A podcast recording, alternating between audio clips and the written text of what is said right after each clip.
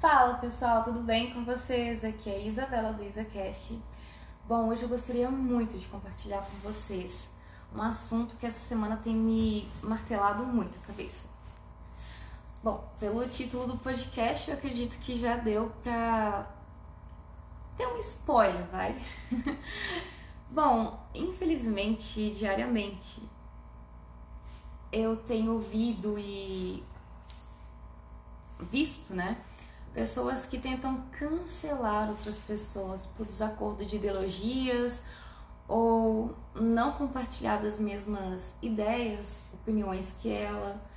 Então, isso é uma coisa que está me fazendo questionar sobre o que está acontecendo com a nossa liberdade de expressão. Humildemente, eu acredito que liberdade de expressão e tolerância a discordâncias existe entre a liberdade de expressão e a tolerância existe tipo um caminho liminar muito ocasional e volátil. A, a diversidade incomoda muito aqueles que seguem caminhos opostos mais radicais. E às vezes não precisa nem ir muito tão longe assim para ver essa cordinha bamba dançando, sabe? Eu, por exemplo, tenho minhas preferências e nem por isso eu tento silenciar as pessoas que não compartilham desse meu mundo, desses meus gostos, sabe? Porque ele é meu, ele é subjetivo. Tipo, um exemplo aqui, eu tenho um amigo que eu considero bastante e. Bom, eu não sei se eu comentei antes sobre isso, mas eu não sou uma pessoa muito religiosa, mas meu amigo é. Eu nunca repreendi ele, sabe, por ser religioso e estudar a religião de uma forma uh, bem, como eu falo, assim, é, profunda, se aprofundar nesse assunto e buscar, sabe, é, conhecimento dentro da área teológica. Então é uma preferência dele, não é a minha preferência, mas a gente consegue ter conversas muito agradáveis, conversas muito produtivas é, sobre vários assuntos, sabe? Porque às vezes as pessoas têm essa mania de pensar que é, pessoas que têm uma opinião diferente da nossa não servem para estar no nosso meio. É uma coisa bem radical quando eu falo sobre essa esse limiar né, ocasional e volátil, eu venho trazer essa questão do dessa agressividade com o que é diferente, sabe? Eu acredito que uh, hoje em dia, uh, né, não posso responder pelas gerações passadas, mas assim, a minha geração já veio de uma parte onde a tecnologia ela tem essa temos essa a acessibilidade a um, colocar nossas opiniões na internet, difundir nossas ideias, ideologias, pensamentos, nossas críticas também. Eu acho que toda crítica ela é sim uma forma inteligente de nos fazer pensar fora da caixa, desde que essa não seja por meios de uh, agredir uma pessoa pelas suas escolhas, sabe? Uh, não posso agredir meu amigo porque ele escolheu ser católico, apostólico, romano e eu não. A minha família é. Mas eu não. Eu, não, eu simplesmente não, é, não me encontrei dentro desse desse espaço, sabe? E eu acredito que você se construir enquanto pessoa é, tem muito a ver com os espaços que você gosta, os espaços que você está inserido e que você se faz inserir também. Porque tem muito disso, né? A gente culpabiliza as pessoas por não cabermos em um determinado espaço, mas é, a partir do momento que a gente se conhece muito bem, a gente trabalha essa, esse autoconhecimento, a gente sabe exatamente o espaço ao qual nos pertence, aonde a gente deve se colocar e também onde a gente deve se retirar, né? Um, eu acredito muito que ter opiniões muito diversas é diversificar o mundo, é você transbordar o mundo, e isso é uma coisa incrível. É muito rico que haja diversidade, sabe? É muito bom que haja discordâncias. Sem elas o mundo para. Vou dar um exemplo assim bem pessoal assim que, enfim, é, eu fui criada no interior de Minas, né? E vim alguns anos aqui para São Paulo, onde eu lidei com uma grande diversidade multicultural, multiétnica que não existia tanto assim na cidade onde eu fui criada. Um, todo mundo meio que conhecia todo mundo e era mais ou menos por aí. Eu sou a pessoa que ninguém conhece porque eu era uma adolescente que tinha as minhas relações com é, meus vizinhos, as os outros adolescentes, né, pré-adolescentes da rua, só que eu não era aquela pessoa, nunca fui uma pessoa assim que gosta de show, lugar muito cheio, então é, algumas pessoas nem sabiam qual era da cidade porque eu me escondia em casa, mas sabe, o que eu quero dizer é que quando eu vim pra cá, para a cidade de São Paulo, eu vi uma multiplicidade muito grande cultural, étnica, gastronômica. E eu acho isso incrível porque é uma forma de você conhecer um pouco de várias coisas. É, cada final de semana, cada mês, seja lá, sabe, como for. Mas. É...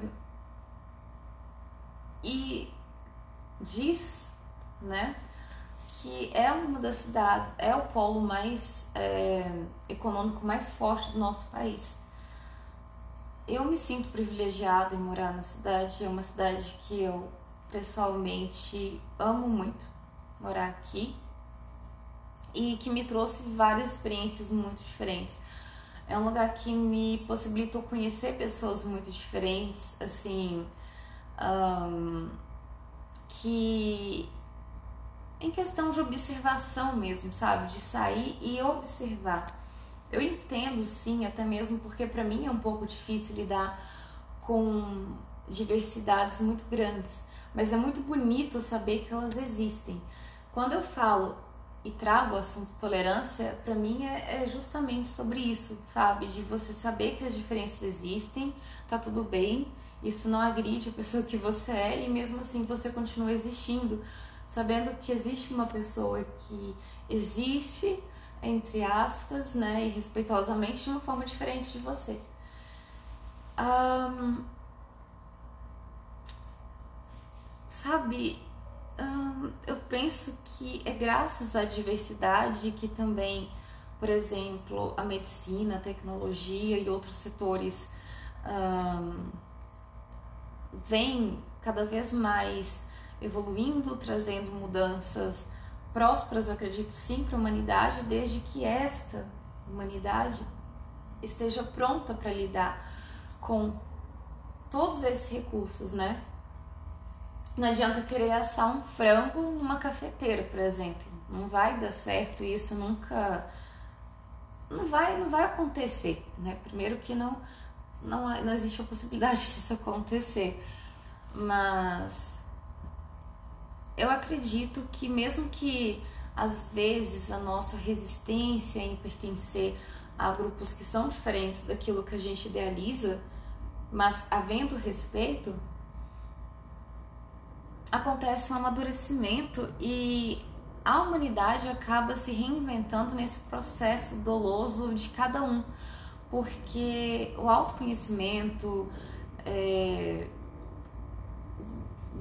demanda assim de várias uh, situações que são muito complexas e muito diversas, né?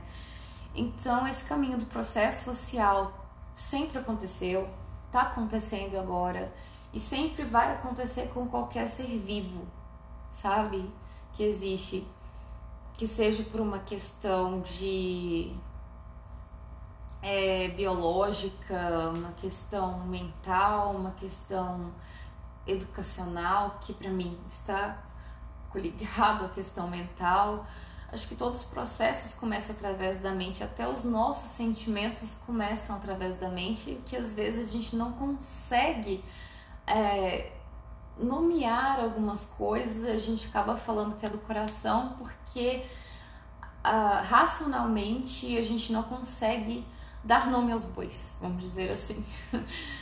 Mas é lindo isso a humanidade é muito linda, a humanidade é muito rica e humanizar as relações é estreitar esses caminhos, é começar a pensar que nós temos voz social e que a gente deveria usar dela de uma forma para é, humanizar e, e, trazer essa, esse respeito, essa, essa tolerância para o mundo que a gente quer preparar, seja você ou não pai e mãe, ou queira ser pai e mãe, ou talvez não queira ser, mas para as pessoas que vão ficar.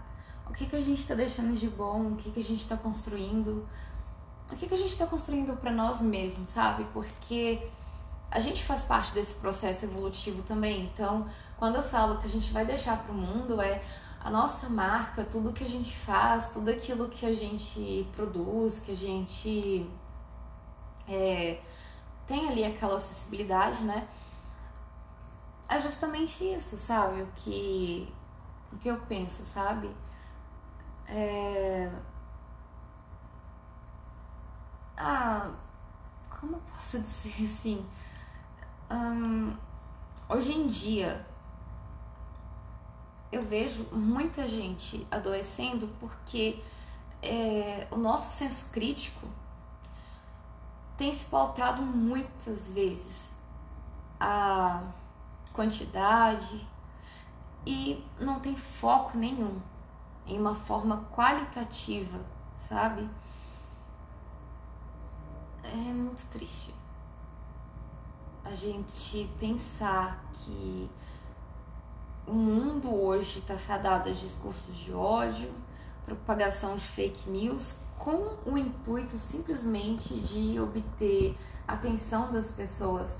Porque uma coisa que eu percebo hoje que as fake news, os discursos de ódio, as desavenças pessoais, escândalos, que sejam em meios de comunicação, no nosso ciclo social, sempre tem uma pauta assim que amiga corre aqui para ver isso aqui e a gente está desumanizando o sofrimento das outras pessoas, a gente está colocando é, situações frágeis como um ibope, como uma, uma meta de, de números, sabe? Isso é uma coisa muito ruim para nós mesmos, sabe? Quando a gente está nessa, nessa noia de, de números, de dígitos, a gente colocou, as pessoas se tornaram dígitos, as pessoas não, não têm mais nomes, as pessoas esquecem, sabe? De existir em sua essência. Elas existem matematicamente com o propósito de soma e multiplicação para algumas pessoas e uma grande maioria, né?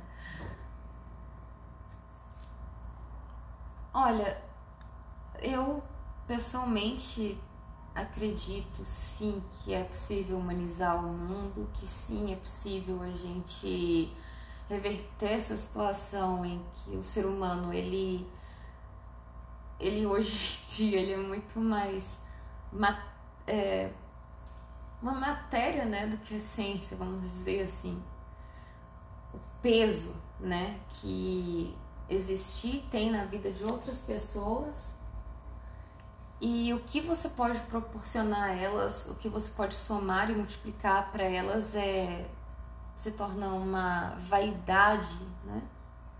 E uma validade ao mesmo tempo.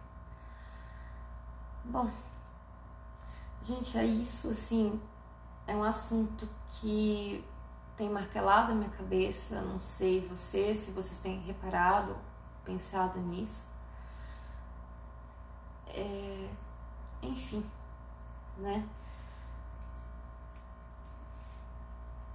Eu deixo aqui para vocês essa mensagem desse, desse podcast, desse meu devaneio, né? Filosófico. Eu gostaria muito de encerrar esse meu devaneio filosófico, conhecido por podcast, com uma frase do Voltaire a primeira lei da natureza é a tolerância, já que temos todos uma porção de erros e fraquezas. Gente, tenha uma ótima semana.